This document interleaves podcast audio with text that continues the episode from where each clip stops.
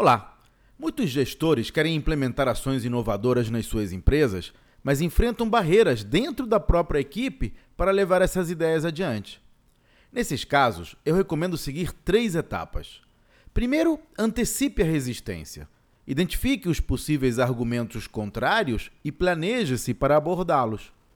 Em segundo lugar, busque entender as objeções reais, que não necessariamente são as explícitas. Alguém pode dizer que se opõe porque o projeto é caro, mas a preocupação real é perder influência. E, finalmente, encontre aliados. Pessoas cuja influência possam ajudar você a levar o projeto adiante. Para mais dicas sobre negócios, inscreva-se no meu site, claudio nazajon ponto com ponto b r. Até a próxima!